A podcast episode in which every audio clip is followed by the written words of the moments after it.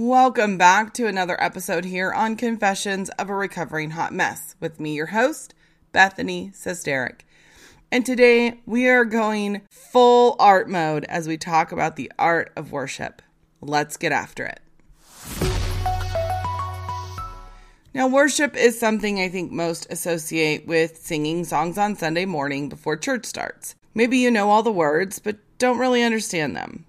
When I was younger, I knew the words to most of the songs we sang in church, and if the rhythm of the song was particularly catchy, I really enjoyed singing it. But because I didn't know or understand God, I would look around and see people respond to these songs in ways I never quite understood. Why did people cry or lift their hands? Why did they hold such a look of love on their faces as they looked to the heavens with a smile? What did they know that I didn't? Most of my life, the thought of raising my hands to the Lord felt weird.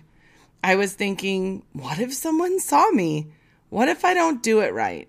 What if it changes me in some way? Now, not wanting to be changed, I shied away from getting to know and understand Jesus in any form. I decided God was some control freak who wanted to keep me under thumb, and my only way to freedom was to control myself. They say our idea of God stems from our childhood.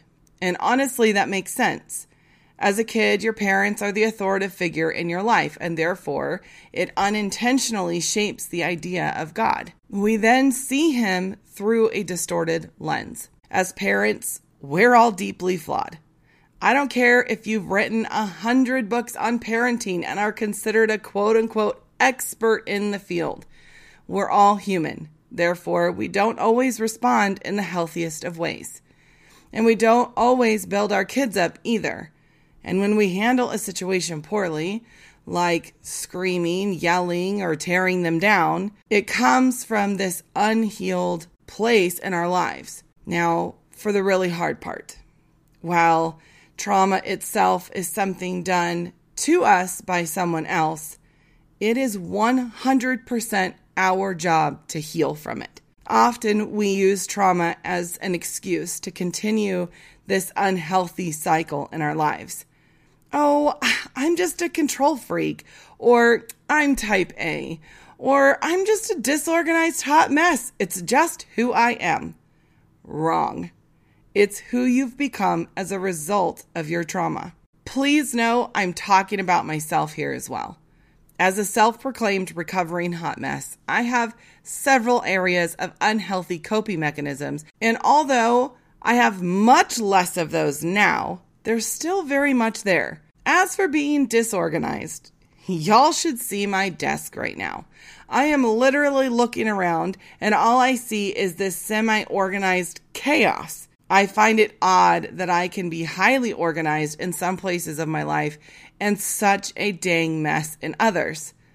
I guess that's what working on yourself and healing those traumas can look like. It can show both sides of the coin coexisting as one. Now, I say all of this to tell you you're not alone. We're in this together. Rather than continuing to use our traumas as an excuse for our irrational, destructive, or even sinful behavior, we need to do something about it. Address it, start therapy, Ask the Lord to show you the root of the problem and let Him dig it out. Therapy isn't a bad thing. It can be a wonderful process as you learn to heal and walk through the pain with someone who can help you make sense of it all. I do want to say here pray about that before you start and ask the Lord to bring the right person across your lap. Not all therapists are created equal, and I would highly recommend looking around for someone who has a Christian foundation so that this path that you're going to take in healing can glorify the Lord and you can heal in a way that aligns with the Word of God. Just some unsolicited advice for you. Now, you might be wondering what on earth does this have to do with worship? Healing is worship. Healing allows us to relinquish parts of ourselves that was once closed off to the Lord, and it opens our hearts for the Word of God to sink deeper. Tearing down walls can be a very scary process. I mean, you built those walls to keep you safe from others around you.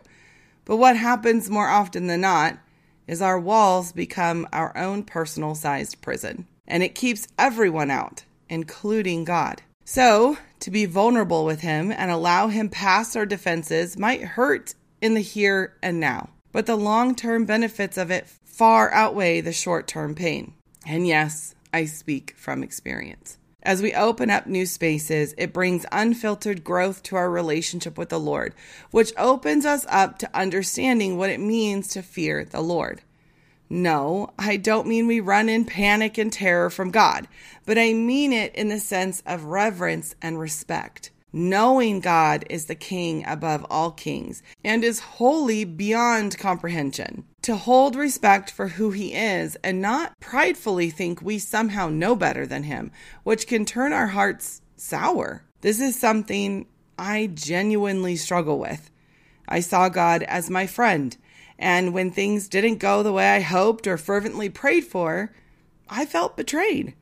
My lack of understanding of who God truly is fueled this flippant attitude when talking to the Lord. It also kept me from understanding why lifting my hands to the Lord mattered. We easily lift our hands in the air and wave them around like we just don't care at concerts and dances. We exclaim, This is my jam! And we jump around with excitement, and yet, when it comes to the Lord, we are shockingly quiet and reserved. Now, I'm not saying go white girl crazy when the worship team plays your favorite worship song, but rather ask yourself why it's your favorite. Is it the beat, the way it's sung, or are the words what mean the most to you? There's nothing wrong with singing fun songs to the Lord and dancing around, but there is something wrong with not doing it out of fear for what others might think. Worship is not about everyone else around you, it's about you and God. For myself, I tend to get distracted easily. Any movement around me immediately pulls my focus. So I've learned that if I close my eyes, I have a higher probability of my focus remaining on the Lord. Not to say that my brain doesn't ever wander or have random thoughts take over like some freight train blasting through. There are plenty of Sundays I have spent all of worship at war with my mind. I also believe these struggles were just a part of having ADD. My brain starts new thoughts before old ones are finished. I don't always comprehend what's being said because my thoughts are always racing. I get overstimulated and then frustration takes over. I believed all of this to be true, and since they are characteristics of ADD, it seemed plausible this would be a struggle for what I assumed was life. But I forgot a crucial piece of being a warrior for Christ. The biggest battlefield lies within our mind. Sure, some of my struggle is how my brain is made, but not all of it. Some of it is the enemy of my soul bringing distraction to pull my eyes and heart from the Lord. And I had to come into a deeper understanding of how the helmet of salvation protects my wild mind from harm. When we receive salvation, we are made new through Christ and have been given the mind of Christ. Now, all that was left for me to do was actually believe it to be true. Our mind is a very powerful place. When we actually believe that God is for us and He will protect and fight for us, something changes on a fundamental level within us. How we move, function, and worship changes. Let me clarify one thing for you. Believing that I possess the mind of Christ within me in no way cured my ADD. I very much still struggle with all the same things I did before, but learning the tools of how to work with it rather than against it has helped. And when it happens during worship, I lean into God and pray for the renewing of my mind and for the Lord's strength and focus to be abundant within me. More times than not, it makes a huge difference. And on the days it doesn't, I simply ask the Lord to make known what He's trying to teach me through that particular struggle. When we learn who the Lord truly is and not who we believe Him to be, that is when we can lift our hands in praise and abandon all worry because the other people around you no longer exist because you're now fully focused on the Lord. Another type of worship that some might not realize is obedience. This is really the purest form of worship that we can bring to the Lord. There are countless verses we could go through, like Psalm 119, 33, and 34, where David cries out to the Lord to tell him what to do and he'll do it. Also, in the New Testament, James says in chapter 2, verse 24, how we please God with our obedience. And obviously, I'm paraphrasing here. We see this throughout the Bible, from Abel all the way down to the disciples of Jesus. Many of us struggle with the idea of obedience especially if you've endured traumatic obedience where someone controlled you or abused you. I know the sting of that level of abuse far too well. It really made me push God further away, thinking I was controlled once, and that was too many times already. So no one will ever tell me what to do again, not even God. What I had to learn is my obedience to the Lord was not about losing myself, but finding the best version of me in the process. Let me explain. I sat in the driver's seat of my life for a few decades. I ran my life off the road, hit a few people along the way, and slammed headfirst into my share of brick walls. But God is a gentleman. He isn't going to force us into unwanted relationship with him. He refuses to control us. Free will was created so we can always have a choice. But why? Well, in the freedom to choose God, a true and genuine relationship forms and gets built. If He forced us into it, we would love Him out of obligation, not because we want to. When I was in an abusive relationship in my early 20s, I thought I loved this man with everything I was, simply because he made it clear I had no other option. I've been told more times than I can count I can't believe you, of all people, were in an abusive relationship. You're so strong willed. I would have never guessed it. Since I was a teen, rebellion was kind of my middle name. You told me to do something, and I am for sure doing the opposite. But deep down, I was tired of feeling controlled while desperately wanting to be loved and accepted for who I was. Teenagers, am I right? So many of us likely felt lost and confused during our teen years. We all so desperately want to matter to someone, anyone.